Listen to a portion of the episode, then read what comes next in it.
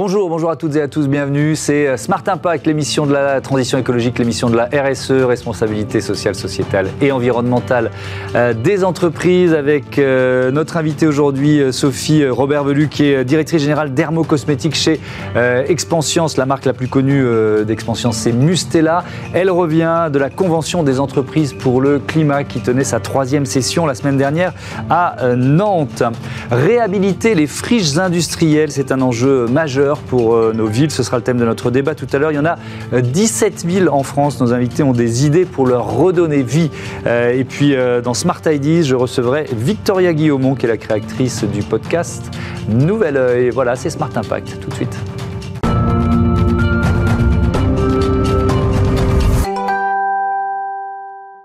Bonjour Sophie Robert Velu, bienvenue. Vous êtes euh, donc euh, la directrice générale d'Hermocosmétiques chez Expansion. Je le disais, la marque la plus connue, euh, c'est Mustela. Expansion, entreprise certifiée Bicorp depuis 2018, entreprise à mission depuis quelques semaines, c'est ça? Tout à fait, depuis quelques semaines. On est hyper contents. Bon, et vous nous parlerez de ça évidemment. vous nous parlez de vos actions en matière d'impact carbone, d'inclusion.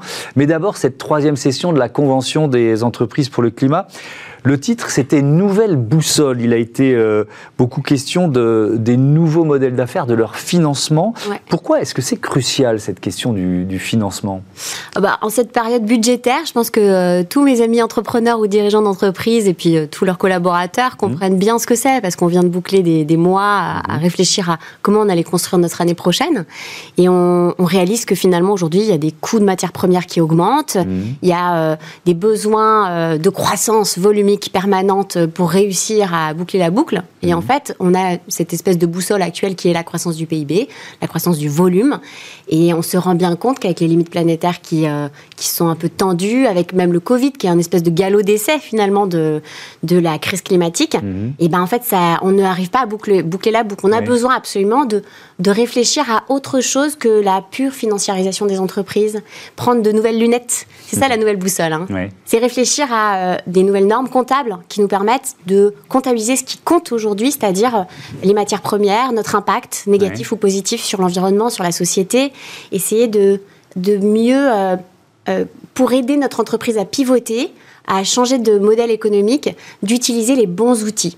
Oui, c'est aussi euh, donner de la valeur à ce qui se mesure pas ou ne se mesurait pas, c'est ça Et oui, parce qu'on a toujours euh, parti du principe que les ressources étaient infinies. Et mmh. aujourd'hui, on sait, pour le coup, tout le monde est conscient de ça, que ça mmh. n'est pas infini. Si ça n'est pas infini, il faut les comptabiliser pour savoir jusqu'où on peut aller. Et puis, on mesure aussi l'impact positif, parce qu'il y a des entreprises et des associations mmh. qui ont un effet très régénérateur pour notre environnement, pour notre société. Et aujourd'hui, finalement, bah, on ne prend pas en compte l'externalité positive qu'ils amènent. Alors, euh, on, suit hein, la, convention des, entreprises. Euh, il y a un, patron, une patronne qui vient comme ça à chaque, euh, à chaque session. Comment ça évolue? Comment évolue ce groupe des, dirigeants? Il y a un collectif qui, qui s'est déjà vachement soudé mmh. lors de la première session, la, la, session de la claque climatique. Mmh. On a tous compris qu'on avait l'impression de savoir, mais en fait, on ne savait pas à quel point l'espèce humaine se mettait elle-même en danger. Mmh. La deuxième séance, ça a été une session autour du modèle économique, justement, apprendre à se dire que c'était possible de pivoter, de réinventer euh, son objectif, sa raison d'être. Mhm. Et euh, Christian Paul euh, en a parlé il n'y a pas très longtemps, justement.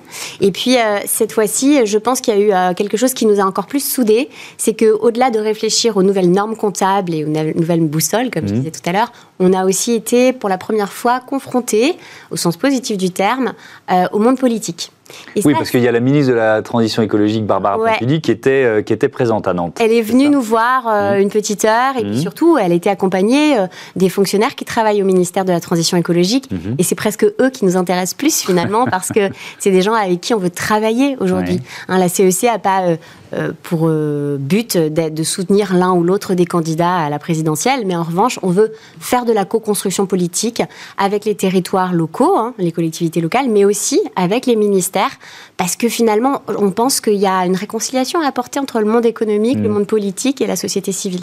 Ouais. Ça n'existe pas, ça, pour l'instant ben, Je pense qu'il y a beaucoup de volonté. Et dans votre émission, il y a énormément de gens qui montrent qu'ils ont mm. des idées et qui veulent le faire. Mais c'est vrai que ces trois mondes qui s'opposent ou qui s'ignorent un peu trop. Et puis, euh, moi, j'ai eu l'opportunité de discuter un peu avec Barbara Pompili, justement. J'ai fait partie des dirigeants qui lui posaient quelques questions.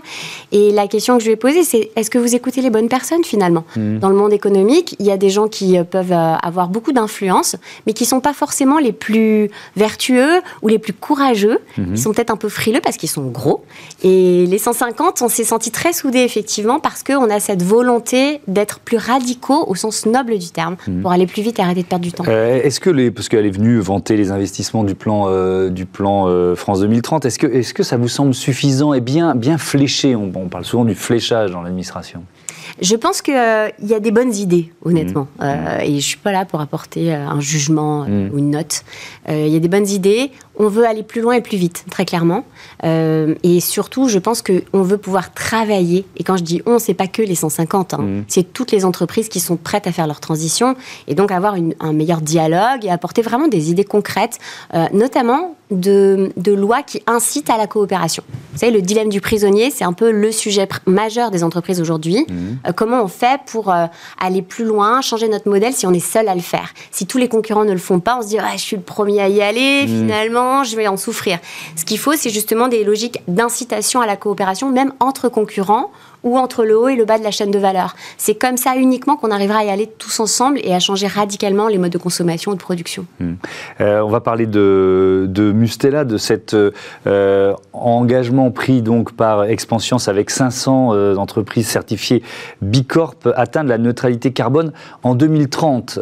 2030, c'est bien en avance. c'est quoi deux, décennies plus tôt que la date, c'est ça, fixée par les accords de, de Paris. Qu'est-ce que ça suppose? C'est bien de prendre un engagement, mais après il faut voilà, il faut le, tenir. Qu'est-ce que ça suppose? Euh, Déjà, l'idée, c'est de contribuer à ce que euh, l'Europe atteigne ses, objectifs. Mhm. Donc nous, il faut, pour y contribuer, il faut que nous-mêmes, on s'impose cette neutralité carbone. Euh, et on veut évidemment réduire plus que compenser, parce qu'il y a mhm. aussi le, biais de se dire, bah, je vais payer, puis ça va permettre de planter des arbres, de mhm. créer des puits de carbone. L'objectif aujourd'hui, c'est vraiment de réduire nos émissions de gaz à effet de serre. donc ce qu'on a mis en place, en fait, avec toute l'entreprise, pour le coup, avec tous nos salariés, on a créé des ateliers pendant un an pour essayer de mettre en place le plan d'action pour voir advenir cette réduction majeure de nos émissions de gaz à effet de serre. Et ça passe par euh, analyser évidemment notre empreinte carbone, ça c'est fait, mmh. mais regarder justement sur les gros postes comment on peut changer euh, d'énergie euh, dans notre usine d'Épernon en Eure-et-Loire, mmh. comment on peut travailler sur des transports, des mobilités douces pour la livraison, du cargo voile, pourquoi pas. c'est d'aller justement regarder on fait beaucoup de végétal, vous savez, chez Mustela, on intègre énormément de, matières mhm. premières végétales. Mhm. Bah, c'est aller chercher nos sourcings au plus près, faire en sorte que les agriculteurs qui travaillent avec nous euh, ne dépensent pas non plus beaucoup de carbone. Donc, il y a en fait un travail de fourmi à réaliser en, choisissant bien ses combats. Et puis, il y aura peut-être un peu de compensation pour les derniers pourcentages qui nous manqueront à la fin. Oui, parce que ça, c'est souvent, enfin, ou parfois la solution de facilité la, reforestation. C'est la, solution de facilité des riches, j'ai envie de dire. Alors nous, on est une entreprise indépendante et familiale, donc euh, on va pas, euh, on va pas compenser principalement. Non. Puis en plus, on sait qu'aujourd'hui, il faut vraiment être plus radicaux. Mm. Euh, le, les emballages, qu'est-ce que vous avez mis en place pour, pour justement actionner ce levier? Alors ouais, au-delà, des gaz à effet de serre, effectivement, on a un deuxième. Bah, ces ateliers de co-construction avec mm. nos salariés ont amené aussi à un deuxième engagement qu'on s'est fixé, qui est de tendre vers le zéro déchet pour 2030.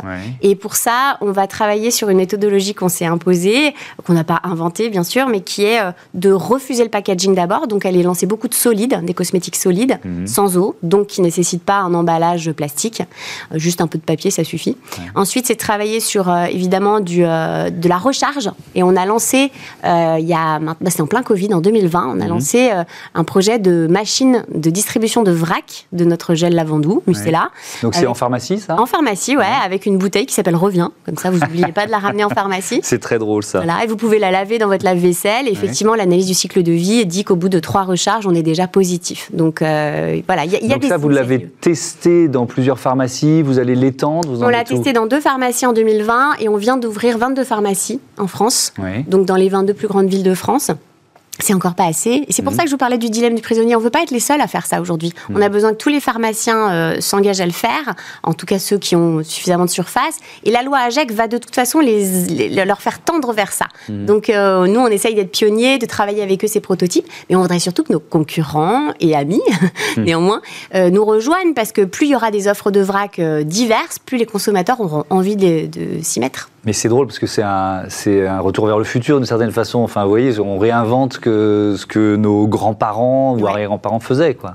Oui, alors euh, quand on me dit ça souvent, euh, j'ai eu Sauf des que ça discussions suppose un peu d'organisation. Ouais, j'ai eu des discussions là-dessus aussi sur des gens qui me disaient oh mais euh, les lingettes, il faut, faut arrêter les lingettes. Bien sûr que Mm. les lingettes c'est pas ce qu'il y a de meilleur pour la planète et on va en sortir petit à petit.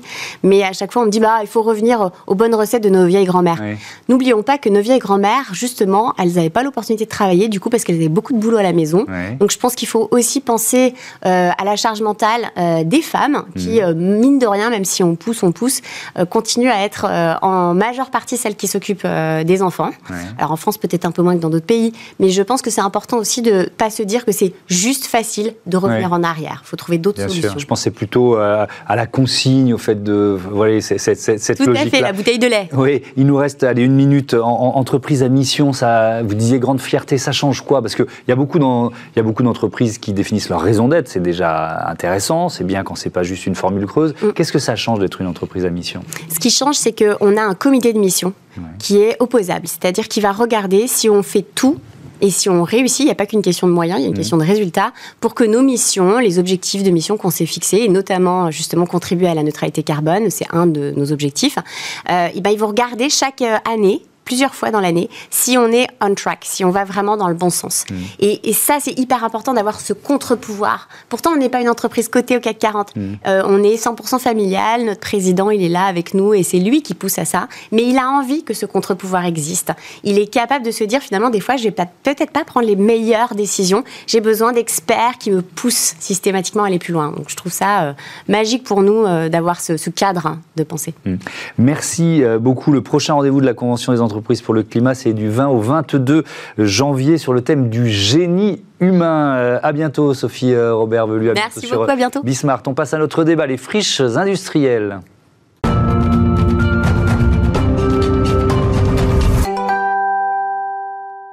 Réhabiliter les friches industrielles, c'est le thème de notre euh, débat. Je vous présente mes invités. Anouk Legendre, bonjour. Bienvenue. Vous êtes euh, architecte associée fondatrice de XTU euh, Architectes. Et euh, André May, bonjour. Bienvenue Bonjour. aussi.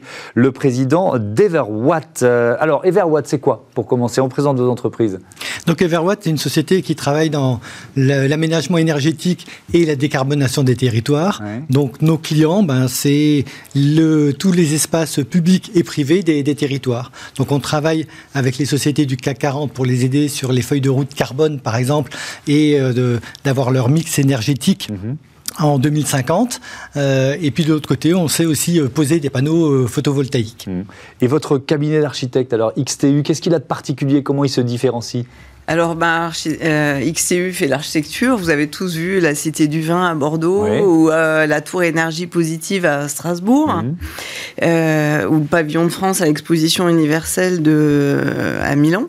Mais par ailleurs, on fait de la recherche sur l'innovation en architecture en rapport avec le vivant pour lutter contre l'îlot de chaleur en particulier. Donc, on fait des, des symbioses entre le vivant et les plantes, euh, le végétal et, euh, et l'architecture et la ville. Et donc, euh, voilà, c'est... c'est- on est connu pour ça, notamment pour les biofaçades, où on cultive des microalgues dans les façades. Ouais. Mais on, on travaille aussi sur la déminéralisation de la ville Mm. de façon massive. Ouais. Alors, ensemble, vous lancez le projet Amo Plus. C'est quoi Amo Plus Alors, à Mot Plus, on a cherché à faire euh, finalement le, le quartier du futur, post-Covid. hein. Tout Mhm. le monde a souffert d'être enfermé dans les métropoles. Les gens veulent de la nature, ils veulent aussi de l'autonomie par rapport au climat, de l'autonomie énergétique. Et euh, donc, euh, à Mot Plus, c'est un quartier à énergie positive qui va dépenser, enfin, qui va Produire plus produire qu'il ne dé- ne dépense, Ouais. pardon. Euh, mais c'est beaucoup plus que ça, puisqu'on va avoir aussi l'eau positive. On va transformer sur place une partie de l'eau euh, qui serait sinon un déchet, les eaux grises du bâtiment, qui vont être nettoyées avec les plantes et ça va permettre d'avoir un couvert végétal tout autour et donc euh, plein de nature. Et ça va permettre de faire un, quartier entièrement déminéralisé, mmh. sans, sans bitume par exemple. Et, euh, et c'est bien plus que ça, puisqu'on a fait aussi euh, une collection d'architecture qui peut se décliner suivant les régions, euh, qui est industrialisée euh, en bois avec des matériaux biosourcés.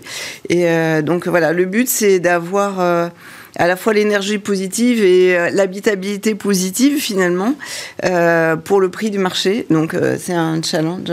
Mmh. Alors, comment euh, vous répartissez les rôles? Je le comprends bien en fonction de vos, métiers respectifs, mais le rôle d'Everwatt dans ce projet Amo Plus, c'est quoi? Bah, Le projet d'Everwatt, c'est de, construire une centrale solaire répartie sur euh, tous les toits euh, de l'ensemble des, maisons et, des appartements, et de construire aussi de l'énergie solaire sur, ben, sur les parkings ou sur l'habitat qui préexiste à, la friche. Hmm. Donc, on relie toute cette énergie euh, un, d'abord pour euh, l'habitant, bien sûr. Euh, ça veut dire qu'il verra sa, facture d'énergie réduire de 70 à 80% Et la deuxième chose, comme on, sera en surproduction d'énergie, eh bien, on pourra vendre l'énergie autour à la collectivité territoriale ou à des bailleurs sociaux, à des personnes en précarité énergétique. Mmh. Voilà, donc tout cet aspect-là est géré par, par Everwatt. Et, et donc, Amo Plus, c'est plus qu'un projet, c'est une société. Hein. On a créé une société en commun. D'accord c'est une société en commun avec donc cet objectif de, euh, de réhabiliter les friches, les friches industrielles. 17 000 friches industrielles recensées par, euh, par, l'ADEME. si on prend une petite définition, c'est forcément un espace qui est laissé à, l'abandon, qu'il faut d'abord dépolluer. Est-ce que ça, c'est le point de départ? Alors, euh, il y a des friches qui sont polluées, d'autres qui ne le sont pas. On peut aussi s'associer avec des partenaires qui sont spécialistes dans la dépollution. Euh, voilà, c'est mieux si c'est des friches parce qu'on est contre euh, l'étalement urbain. Bah oui. euh, donc, à mon plus, c'est une solution pour revivifier les friches, refaire venir la nature dessus euh, et éviter l'étalement urbain. Euh, donc, bah, évidemment, on préfère hmm. un site qui est déjà urbanisé, en fait. Mais alors, vous en êtes où? Parce qu'il y, y, a 17 000 friches. c'est une société, vous l'avez dit. Il y, y, a déjà un premier projet. Il y, y a un appel lancé aux collectivités pour dire, bah, voilà, regardez, on a un projet clé en main en quelque sorte. Oui, tout à fait. On en est là. Effectivement, on, a travaillé euh, beaucoup. Enfin, le, cabinet XTU a beaucoup mmh. travaillé sur les collections euh, dont on parlait tout à l'heure. Donc là, il y a une mission qui a été euh, opérée par par XTU. Et donc aujourd'hui, on a un projet effectivement clé en main qui sait s'adapter à la plupart des, friches. on a aussi un, responsable, un, développeur immobilier. Mmh. Et donc là, on est pas très loin en fait, de trouver notre première friche euh, du côté de, Bordeaux donc une friche de, de, plusieurs hectares. Et sur l'aspect appel à projet, eh bien, on travaille avec une, une société qui, euh, qui, qui, travaille sur l'influence. Et donc là, on a ciblé euh, trois, trois régions, mhm. Rhône-Alpes, Auvergne-Rhône-Alpes, le Grand Est et l'Occitanie. Mhm. Donc l'objectif, c'est de rencontrer les collectivités territoriales, les élus, et leur dire que ici, eh bien, on peut faire un projet extrêmement innovant et qui va tout à fait dans les objectifs 2050. Euh, ouais. Euh, Anouk Legendre, est-ce qu'il y a une, taille critique? Est-ce qu'il faut euh, un minimum d'hectares de, pour, que, pour que le projet, les projets AMO+, se, se développent? Oui, il y a une taille critique, c'est au-dessus d'un hectare, on va mmh. dire, idéalement au-dessus de deux hectares. Mmh.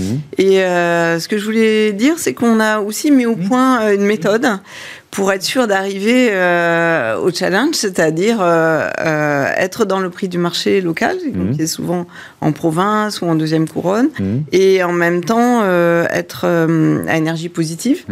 Donc, c'est-à-dire c'est pas parce qu'on fait de l'énergie positive qu'il faut être plus cher que, que les autres sur le marché. L'objectif, c'est que on voulait faire tout ce que, en général, tout le monde, tous les élus rêvent d'avoir mmh. l'énergie positive, plus de mètres carrés, des espaces extérieurs, etc. Et mais du bois, du biosourcé, mais on ne sait pas comment se le payer. Et donc, euh, ce qu'on a fait avec Amo Plus, c'est de mettre au point euh, une méthode pour y arriver et pour rentrer dans le prix du marché. Et c'est même un algorithme. En fait, on a prédéfini un certain nombre de, briques technologiques, hein, des ensembles de maisons, des, collections de routes, des collections de maisons, etc., avec euh, leurs variantes. Et on les a préchiffrées et on a mis au point un script euh, en fait qui permet d'assurer que ça va rentrer euh, dans le bon prix. Mhm. Parce qu'évidemment, si vous êtes trop dense, vous allez économiser certainement, mais vous n'allez pas avoir l'énergie positive. Si vous n'êtes pas assez dense, vous allez avoir euh, l'énergie positive, euh, très bien, mais vous n'aurez pas le prix du marché. Donc voilà, donc ce, ce script, cet outil qu'on a fait euh, pour un mot plus, euh, eh ben, il permet d'assurer euh, les élus qui seraient intéressés d'avoir ça dans leur commune que on va y arriver et ça va rentrer euh, dans le marché. Oui, euh, allez-y. ouais. Euh, juste une dernière précision, on, peut s'adresser aux collectivités territoriales et il peut y avoir aussi des, des, des- des personnes physiques ou, ou morales euh, qui ont ce type de terrain euh, euh, proche, des, proche des, des gares et qui peuvent nous le, nous le vendre. hein. C'est-à-dire qu'on s'adresse principalement aux collectivités territoriales, Mhm. mais il peut y avoir euh, des, des personnes morales euh, qui ont ce type de terrain et pour des raisons ou pour une autre, ils, l'ont pas, c'est pas, ça peut être une friche ou proche d'une friche. Mhm. Euh, quand par exemple la SNCF a des friches, euh, c'est pas exactement la collectivité territoriale, euh, mais ça nous intéresse aussi. Vous êtes déjà rentré en contact avec la SNCF, par exemple, sur ces projets-là? Oui, sur Ou vous faites mais- passer le message là Euh, grâce non, non, non, on est déjà rentré en contact. Voilà, on a eu un contact et puis maintenant, on, on souhaite aller beaucoup plus loin. Hum. L'État finance la réhabilitation des, des friches dans le cadre du, du plan de relance. Qu'est-ce que ça change pour vous? Est-ce que c'est une source de financement? Est-ce que c'est un gage de pérennité finalement, à la fois pour vous et puis pour vos interlocuteurs surtout Oui, sur, sur, euh, sur cet aspect du, du fonds friche hein, que, que vous citez, euh, le fonds friche aide euh, surtout le côté dépollution des, terrains. Donc, euh, quand on travaillera sur, sur ces terrains dépollués, effectivement, bah, c'est plus intéressant d'avoir une aide de, de l'État. Euh, nous, dans un premier temps, on cherchera des, des friches non polluées et les friches polluées, bah, ça nous assurera du business pour les années 2024, 2025, 2026 Mhm. et pour les années aujourd'hui, c'est ça. Donc, sur les friches d'aujourd'hui, même si elles ne sont pas polluées, il y a une petite aide de l'État et euh, bah, c'est formidable parce que l'État se rend compte que construire la ville sur la ville euh, peut mener à une impasse Mhm. et, et, et- et donc euh, construire sur les friches, c'est c'est une très bonne solution. Oui, c'est vous pour ça l'avez- que c'est aidé. Vous l'avez évoqué, allez-y, euh, si vous voulez surenchérir, mais sinon j'ai une question sur la, la pression foncière, mais allez-y. Oui, ce que je voulais dire, c'est que c'est- c'est c'est un projet sur la sobriété, en fait. Oui. Comment faire de l'aménagement euh, de façon sobre? Beaucoup plus sobre que ce qu'il y a d'habitude. Mhm. Euh, on a moins de routes parce que euh, les voitures s'arrêtent sur le parking à l'entrée, on a moins de surface minérale, Mhm. euh, beaucoup moins que d'habitude, donc on a plus de végétal et ça réduit les lots de chaleur. Et, et tout ça, en fait, c'est cette sobriété qu'on revendique aussi, qui permet aussi d'entrer dans le prix. Oui, et vous l'avez évoqué, évidemment, c'est c'est un enjeu majeur pour le futur, ben, pour aujourd'hui, mais aussi pour le futur de nos villes, parce que c'est une réponse à la pression foncière, tout simplement. Oui, et c'est une réponse à la pression foncière et c'est aussi une réponse aux nouvelles attentes des, des métropolitains Bien qui sûr. finalement n'ont pas envie de rester dans les centres-villes, Mhm. qui aimeraient être à la campagne. Tout le monde a envie d'être à la campagne. Tout le monde veut son jardin Oui. ou sa grande terrasse. Nous, on promet pour chacun soit un jardin, euh, soit une grande terrasse de 30 mètres carrés, Mhm. plus plein d'espaces extérieurs partagés, Ouais. des vergers, etc. Et euh, un cadre euh, de campagne finalement, mais, euh, mais relativement dense quand même. Oui, donc c'est des îlots de fraîcheur aussi. Voilà, le but c'est de fabriquer un îlot de fraîcheur pour rafraîchir avec le végétal qui est Mhm. lui-même arrosé par l'eau qui a été récupérée des bâtiments. Voilà, c'est tout un cycle, c'est c'est un cycle bio-inspiré, on va dire. Mhm. Euh, comme dans la nature, il y a des cycles qui se font. Et là, on récupère l'eau qui serait un déchet qui normalement irait dans une usine. On la récupère, on la filtre avec les plantes, ça nourrit euh, les plantes. Cette eau, une fois qu'elle est nettoyée, elle va dans les jardins. Tout ça, ça fait une, une couvert végétal autour. Et ça fait qu'en plus d'avoir les capteurs solaires, eh ben, on a un rafraîchissement naturel Ouais. euh, par la nature. Le- L'eau dont on parle, c'est les eaux grises. Ce sont les eaux grises, c'est-à-dire c'est l'eau d'une douche, c'est l'eau euh, quand on ouvre le, le robinet et que, que ça coule. Mhm. Cette eau-là, elle est pas très loin euh, d'être très propre. Ouais. Voilà, et c'est celle-là qui est réutilisée au lieu d'aller dans les usines. Hein, donc ça veut dire que c'est l'eau qu'utilisent les gens qui est récupérée pour arroser les plantes. Bon, ça donne envie de s'installer dans un, dans un hameau plus. hein. Merci beaucoup, merci à tous les deux d'être venus. Beaucoup de bonheur. présenter euh, et on vous souhaite euh, la première friche rapidement. Allez, on passe tout de suite à euh, Smart Ideas. Smart Ideas avec BNP Paribas. Découvrez des entreprises à impact positif.